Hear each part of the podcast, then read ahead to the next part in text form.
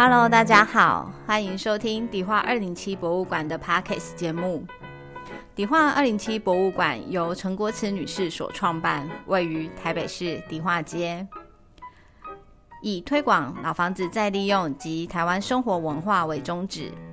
在节目中，我们将介绍迪化二零七博物馆的日常大小事，由我们馆长安琪与馆员佩玉、真义、杰心轮流搭档主持分享。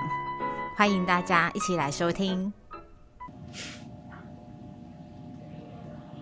各位听众朋友，大家好，我是杰西。大家好，我是曾毅。我们今天要来聊聊博物馆的一天，不知道大家会不会很好奇，到底凭博物馆馆员们都在什么呢？好像在博物馆里其实很少看到他们的身影，到底他们的一天都会发生哪些事情呢？嗯，我们的一天其实是有 routine 的工作在做的。对，那杰西，你要不要讲讲我们从九点开始到六点之间的行程是做什么？对，大家可能想说，我们十点开馆，是不是可能是十点前来上班就好？其实没有，我们在开馆前就有很多的准备工作，像早上九点一到就要进行呃开馆准备，像是打扫啊啊，还有检查。整个馆内的展品是是有在它该在的位置，还有像器材设备啊，也都要先提前开启，确认器材它是走的非常的顺畅。嗯，那像我们在开馆前有志工，我们每天早上都还会有一个早会，就是要跟志工们传达一下要注意的事项呢，还有最近馆内有没有新的。异动啊，或者是新的最近有什么状况，要请志工们多加 留意。嗯，然后还有，同时很重要的是要帮大家一起订便当。嗯，对。那早会完之后，大概就是我们会九点五十五左右让大家 stand by 在该在的位置上，对啊，准备开馆。我们是非常准时的，我们都会拿着那个。手机或看着手表确认是十点零一秒，才立刻按下我们的那个遥控器，开启大门迎接游客来参观，是绝对不会提早或者是太晚的。嗯，对。然后开馆之后，就是会开始接待，陆续接待不同的游客们。那在展场的部分，大部分都是由志工伙伴来帮忙处理民众的各个疑难杂症。那我们还有兼职人员跟正职人员，兼职人员的部分就会安排他们协助做一些开馆前可能没有办法进行的事项。嗯，因为其实每天要进行的事项真的非常多。那像在开馆前可能只来得及做日常的打扫，那像其他更多的要擦玻璃呀，或者是擦展柜这些，就会需要用到开馆的。时间就趁着可能上午大家还没有这么早出门，还没到馆的时间，赶快做处理。嗯，是的。那在十一点的时候是我们开馆日的定时导览时间，所以就会安排志工伙伴或者是兼职人员来进行定时导览。那我们的定时导览是只要来现场就会听到有定时导览的广播，那就只要跟志工说：“哎，我想参加。”其实志工就会通知。我们的伙伴就是今天有要听导览哦，那负责导览的人员就会到一楼进行，所以定时导览是不用做预约的，只要在十一点前或是十一点的时候到馆就可以听定时导览，只要有一位我们也会进行。对，是的。然后除了定时导览之外，有时候也还会有团体预约导览。那这个就是我们会跟定时导览的时间错开，所以有时候可能一大早刚开馆就会有一个团体要为他们进行导览服务。嗯，那我们定时导览大概会是四十分钟左右的长度，导览完毕也就差不多要该吃午餐了，时间过得很快，就到了午餐时间了。对，那我们没有办法让所有的伙伴一起同时吃饭，所以会是用轮流的方式，让大家轮轮着去用餐。那这时候就是在办公室的正职人员可能就会在展场里面协助做这个交替班的这个动作。通常都是一个半小时之内可以轮完所有人用餐。像我们志工的话。班别又分上午班跟下午班，午班所以用完餐再过不久就换下午班的志工伙伴要到馆了。对嗯，那我们下午班的伙伴跟上午班一样，就是开始到馆内执勤之前呢，也会要开会，就一样要跟下午班的伙伴说最近的状况。嗯。就是流程其实跟早上一样，就是会有一个简单的会议，让大家能够知道我们最近又发生了什么事。对，然后下午班的伙伴到馆之后，开完会就会让他们到展场就定位，这时候就要换上午班的伙伴下班 开会了。对，又是另外一个开会。对，我们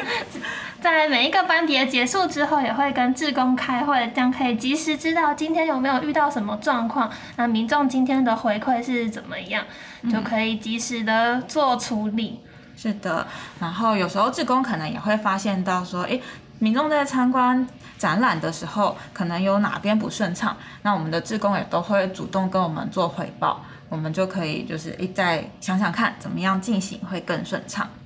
嗯，那下午志工他们会是两点前就会准准时的到班跟离馆这样子，那之后两点到三点这一段期间，其实也是参观游客比较多的时段。在迪化街这边的游客啊，大多都是中午过后才出没的。对，以前早上的话还有比较多的观光客、外国游客，现在的话真的都要到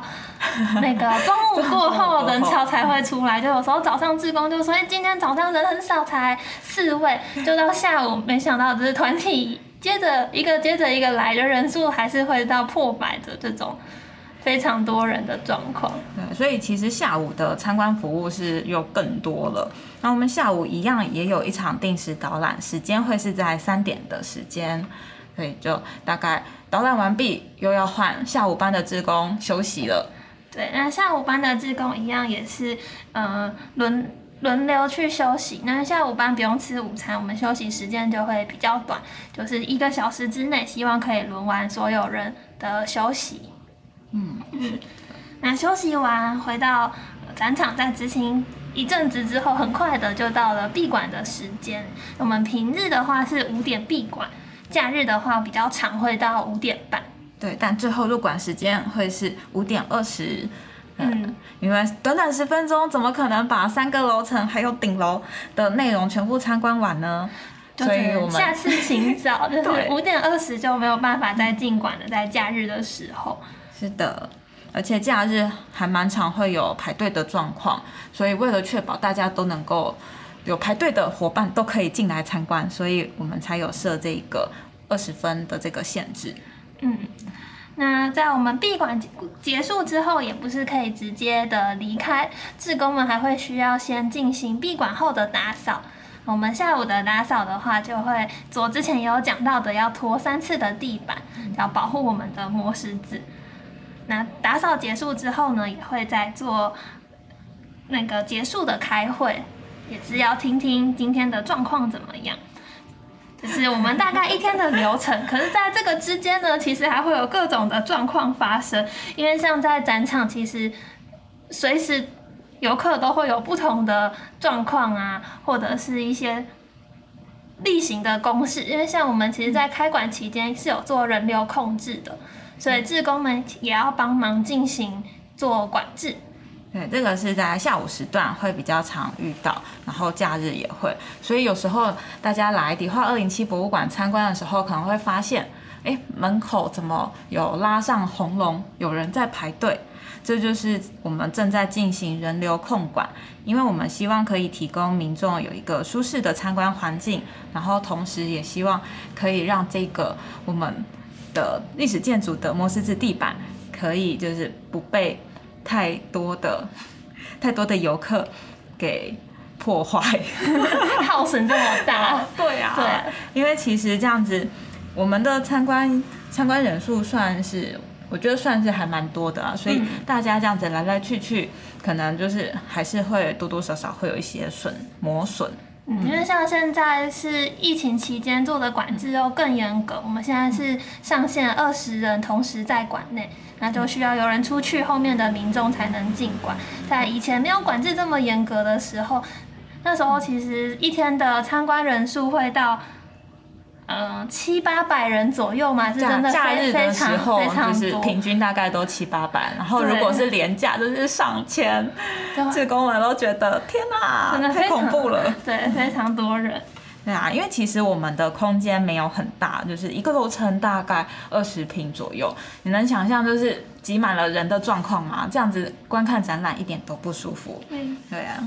那嗯，在现场。展场里面服务的志工伙伴啊，身上其实都会佩戴着对讲机，所以只要他们有发现有任何异状，就是可以透过对讲机来做一个回报。那在办公室的我们呢，还有兼职人员呢，就会平平常没事就是认真的在看监视器。对，像我们最常遇到的突发状况，就是会有。嗯，录影的情况，因为我们馆内的规定是可以拍照，但不能用闪光灯，也不能录影。因为录影的话，除了会录我们整个空间之外，还会录到其他参观的游客。那其实这些参观游客他会不想要被拍到，那我们就有这个不能录影的规定。对，那现在就是。大家来参观，可能还是会有看到，哎，我们有工作人员陪同在旁边，有人在进行录影的状况，这都是有事先跟我们。就是讲说，诶，他有这个录影的需求，他可能是为了要推广老房子再利用，或者是推广台湾长民生活文化而做的录影。那在我我们会看现场的状况，斟酌说可不可以做拍摄，也不是说都不行，而是会需要事先提出一个申请，让我们能够了解录影是为了做什么使用。嗯，就像是还有遇到学生会想要来我们馆做作业、做采访，这个志工也很常遇到。那我们都会跟志工说，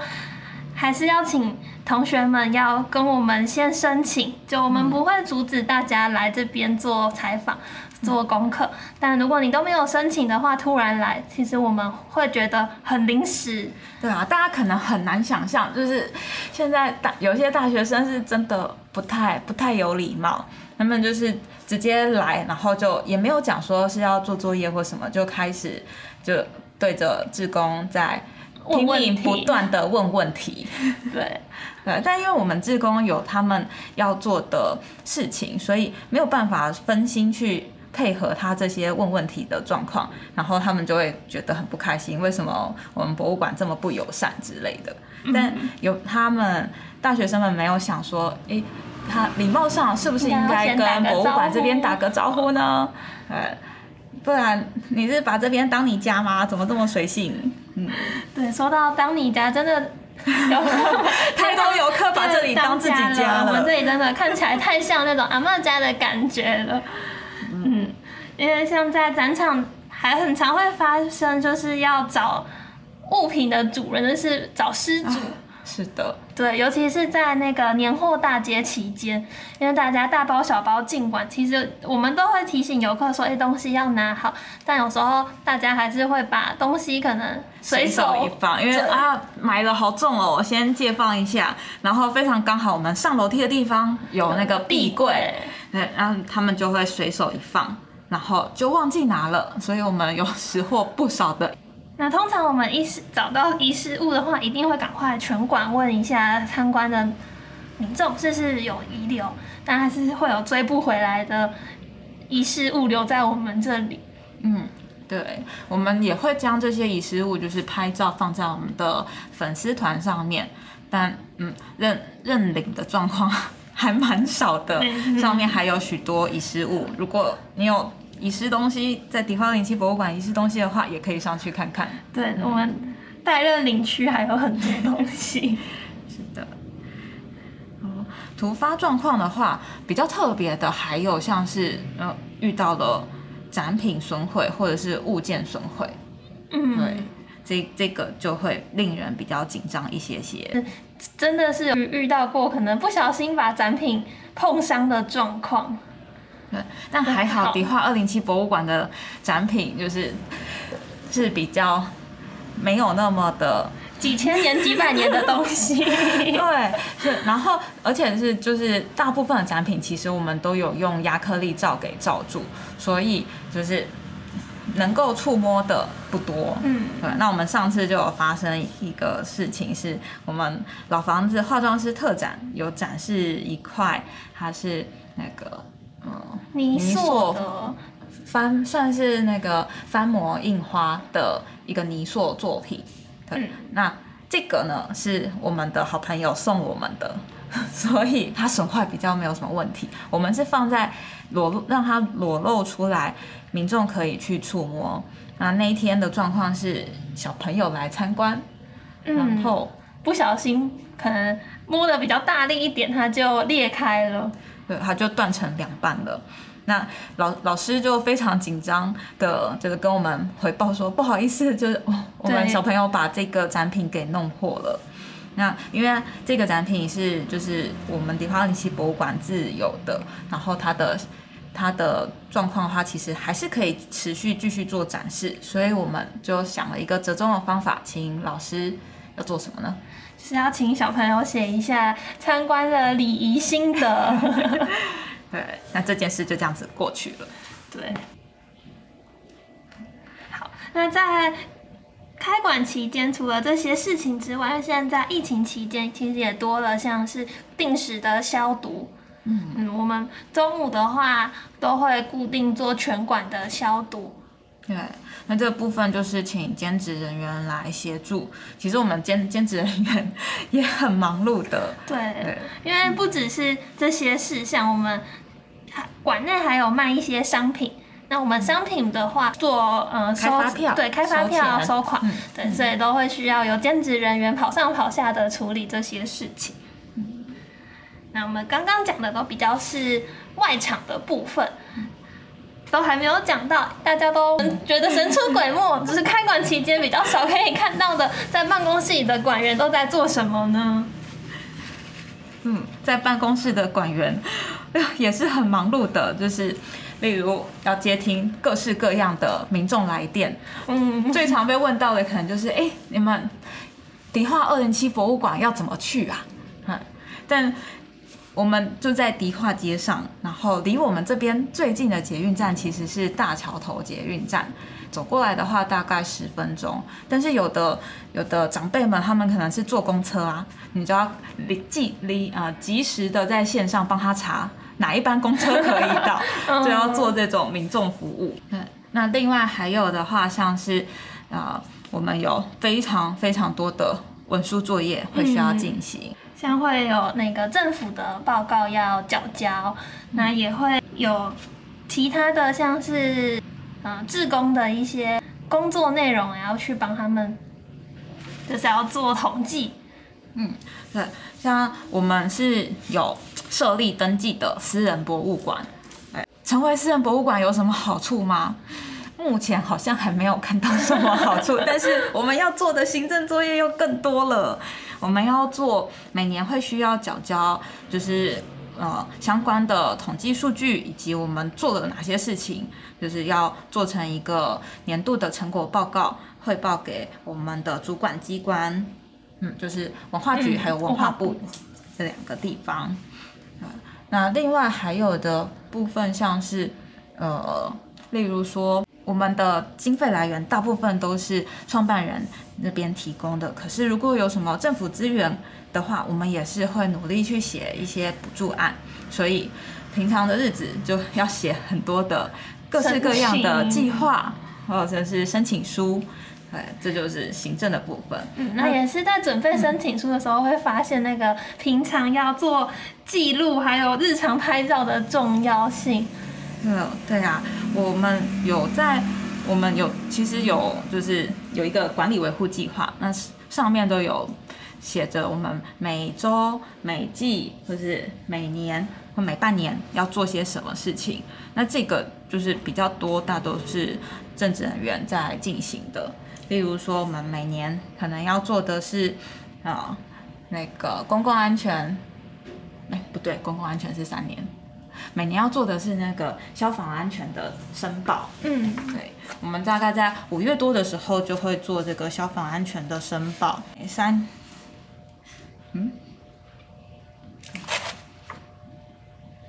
公共安全是三年，我忘记了，糟糕。好，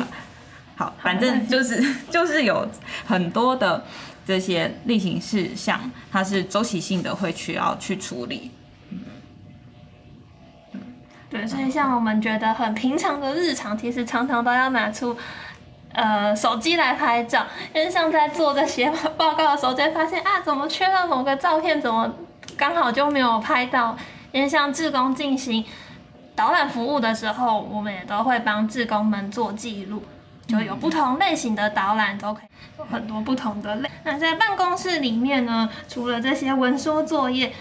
还会像要筹备新展的资，找新展的资料，因为我们的展大概半年就要换一次，然后每一季都会有，就是三楼、一二楼就大概三个月要换一次展，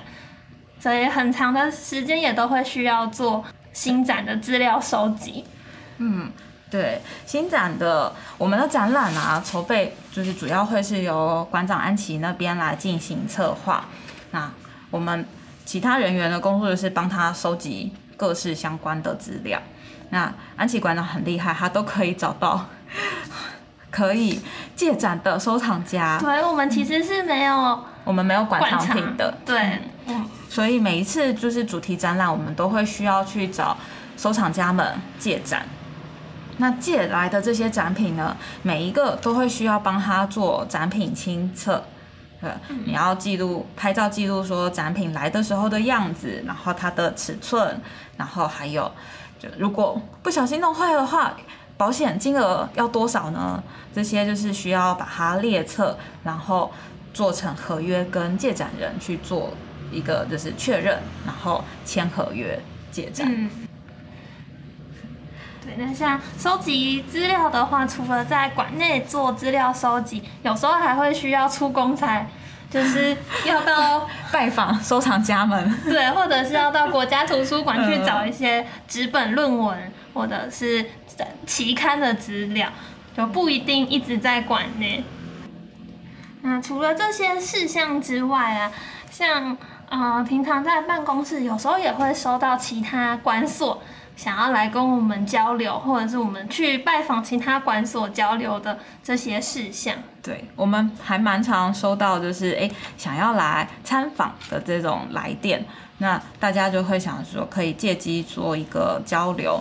那可是其实这个也还蛮忙的，因为你会需要双方确认一下时时间内容，然后还有流程，这个。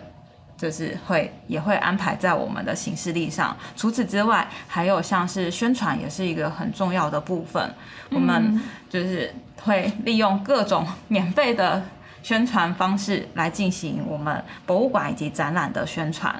啊，那像是就是我们会用老派的方式，例如之前有提到的寄文宣品啊，那这些就是我们。会需要办公室的同仁就会需要制作地址条，然后再做包装，做包装，然后还有做那个板模，因为地址条要贴的一模一样啊。然后还有像是要去询问就是广播的可能性，对，我们也会把展览的文宣品寄给各个广播电台，然后再去询问说，哎，有没有机会可以去上广播。也是做一个宣宣传，是的。那像在捷运站，我们也会放捷捷运的海报啊，这些都是就是办公室平常在处理的杂事。对，然后另外还有说到这个宣传，也会有媒体想要来我们馆做拍摄，对，也是之前遇到蛮多的。因为像除了就是跟展览有相关的拍摄之外，很多媒体其实知道我们。顶楼可以看到很美的大道城街景，也会想要来我们馆询问合作的可能。对，像是就是常被问到的是来想要来拍广告，嗯，对，但我们还是会评估说它是商业性质的吗？因为我们博物馆本来就是在做一个教育推广，所以如果是商业性质的，其实跟我们在推广的状况是会比较不搭。呃，所以这个部分可能就不会配合。那另外还有的像是也会有民众穿着旗袍或者是复古服来参观迪化二零七博物馆，想要做就是拍照拍摄这样子。那我们这边也是我们现在有提供这种特殊服装的付费摄影，对，那就是会如果有民众要拍摄的话，我们就会需要有一位工作同仁，就是跟在旁。嗯，确保说它不会在我们的墙壁上就是钉了什么东西呀，或者是画什么东西，对，还是会有一些历史建筑的维护会需要注意的。嗯。那说到拍照的话，像之前来这边拍摄过的媒体，都还是以。非商业就是以介绍我们博物馆啊，或者是介绍迪化街这种旅游类型的会比较多。对，或者是介绍台湾文化的会比较多。对，那也有 YouTuber 也有来我们馆做过拍摄。对，那 YouTube 来我们都会先确认一下它的内容到底是什么，因为真的有很多是来。有有一些网红是带着他们的商品来拍照的。嗯，就我们还是严格禁止商业摄影的行为。对，如果你要商业摄影，那你就要做场地租借，做不同不同的方式。对啊，因为你都有在盈利了，我怎么能让你就做免费的拍摄呢？对，刚才说的那些是就是 YouTuber 他们来，或者是媒体来拍，都是免费拍摄的。嗯。那除了这些之外，最后还有一个也是很重要的项目，就是我们的活动办理。在假日的时候，我们常常会有讲座的活动，或者是在特殊的季节有屋顶音乐会，就是春季、秋季各一次。嗯，对。那活动办理的话，其实如果有来过这里，就知道迪化零七博物馆的空间还蛮小的，所以我们会。想尽办法把东西藏起来，当要办活动的时候，又要想尽办法把东西给搬出来，所以就是一有点像在大风吹一样，就是会把东西 挪来挪去。但是前置作业要更久一点。对啊，就是在活动场部的时候，其实真的有一点麻烦，就会需要就。去仓库里搬东西，大家可能 比较难猜到我们的仓库在哪里，我们都藏得很好。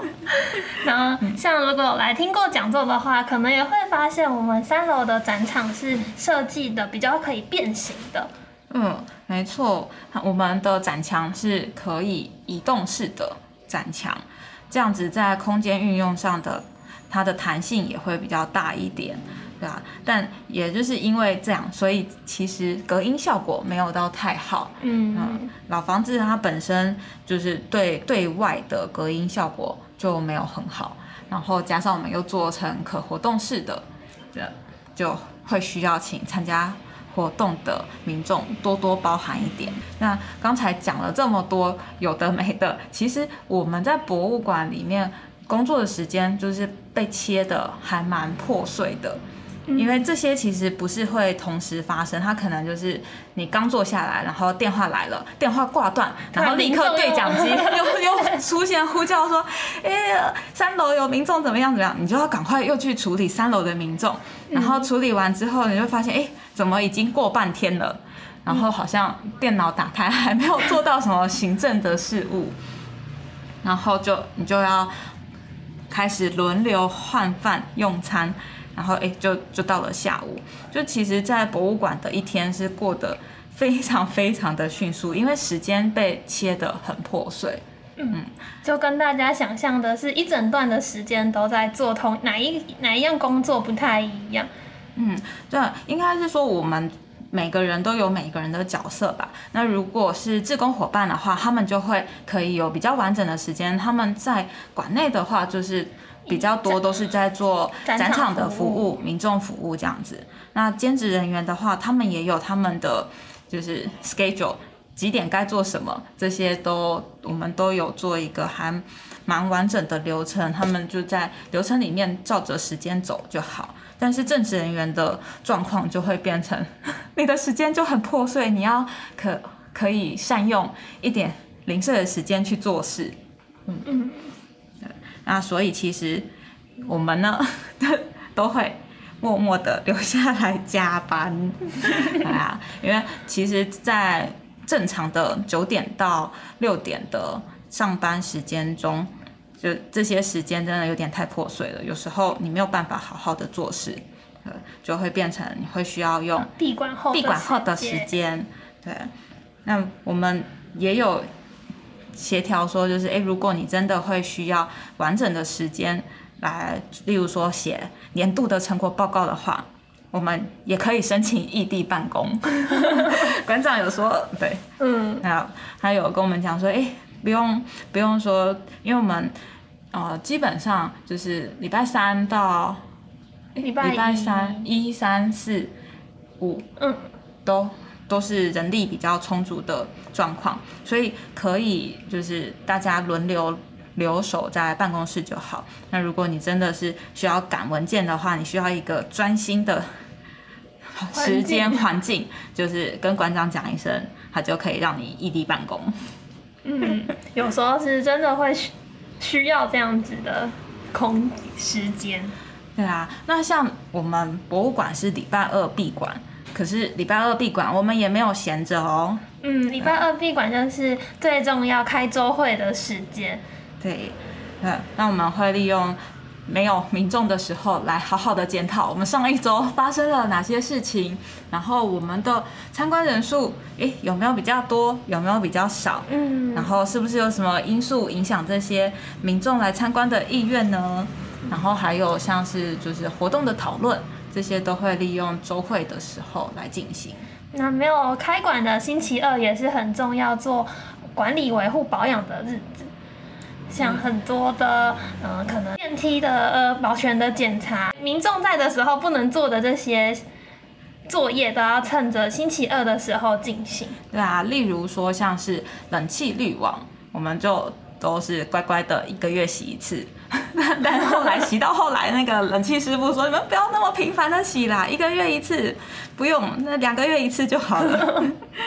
对，”嗯因为我们就会照着，我们真的是老派的单位，会照着行程走，就是我们有行事历，就什么时候该做什么事情就就做。对，嗯。啊，那最后要问曾毅，在博物馆开馆这几年，有遇过什么惊天动地的事件，或者是特别印象深刻的一天的故事吗？我的有这个这个当然有，可是其实没有最，就是有很多都是很经典，所以我又想了一个主题是叫做博物馆惊魂，还是博物馆怪？谈对，这个可以完全可以讲一集没有问题，对吧？杰心有吗？博物馆的一天，我们真的都非常的固定，就是早上从十点开馆，然后到下午五点，就只刚好这近这阵子前刚停电，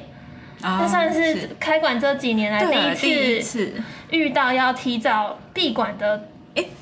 糟糕，你这样子一讲，我就想到不是第一次哎、哦，真的吗？对，第一次其实是在开馆第一年，那时候二零一七年嗯，的夏天，有突然就是下那个好大雨，嗯。有一次，对，然后那一次就是下午下午有宣布停班停课，所以就临时的是人员赶快做防台准备，然后撤退。对，就像停电也是因为实在是不知道什么时候电会回来，嗯，然后就没有灯，就没有办法继续开馆，也算是来馆的时候印象最深刻 的刻，这是最特别的一天。嗯然后在博物馆的一天，其实大家看到的就是开开馆闭馆啊，但在背后我们还是有非常多零零碎碎、杂七杂八的事情。我常常都会说我们在在做什么，就是包山包海，什么都做。就 真的要讲说到底是做了哪个项目就，哇有点难讲。对啊，因为做的项目太杂了，然后因为我们组织规模比较小，所以分工没有分到那么细，就会变成你你可能每一个事情都会需要去协助，或者是会需要去了解。嗯，就跟比较大的博物馆可能组别分的比较多，不太一样对，样。会不太一样。好，那我们我们今天就聊到这边，那请大家继续收听下一集的 podcast，我们下回见，拜拜拜。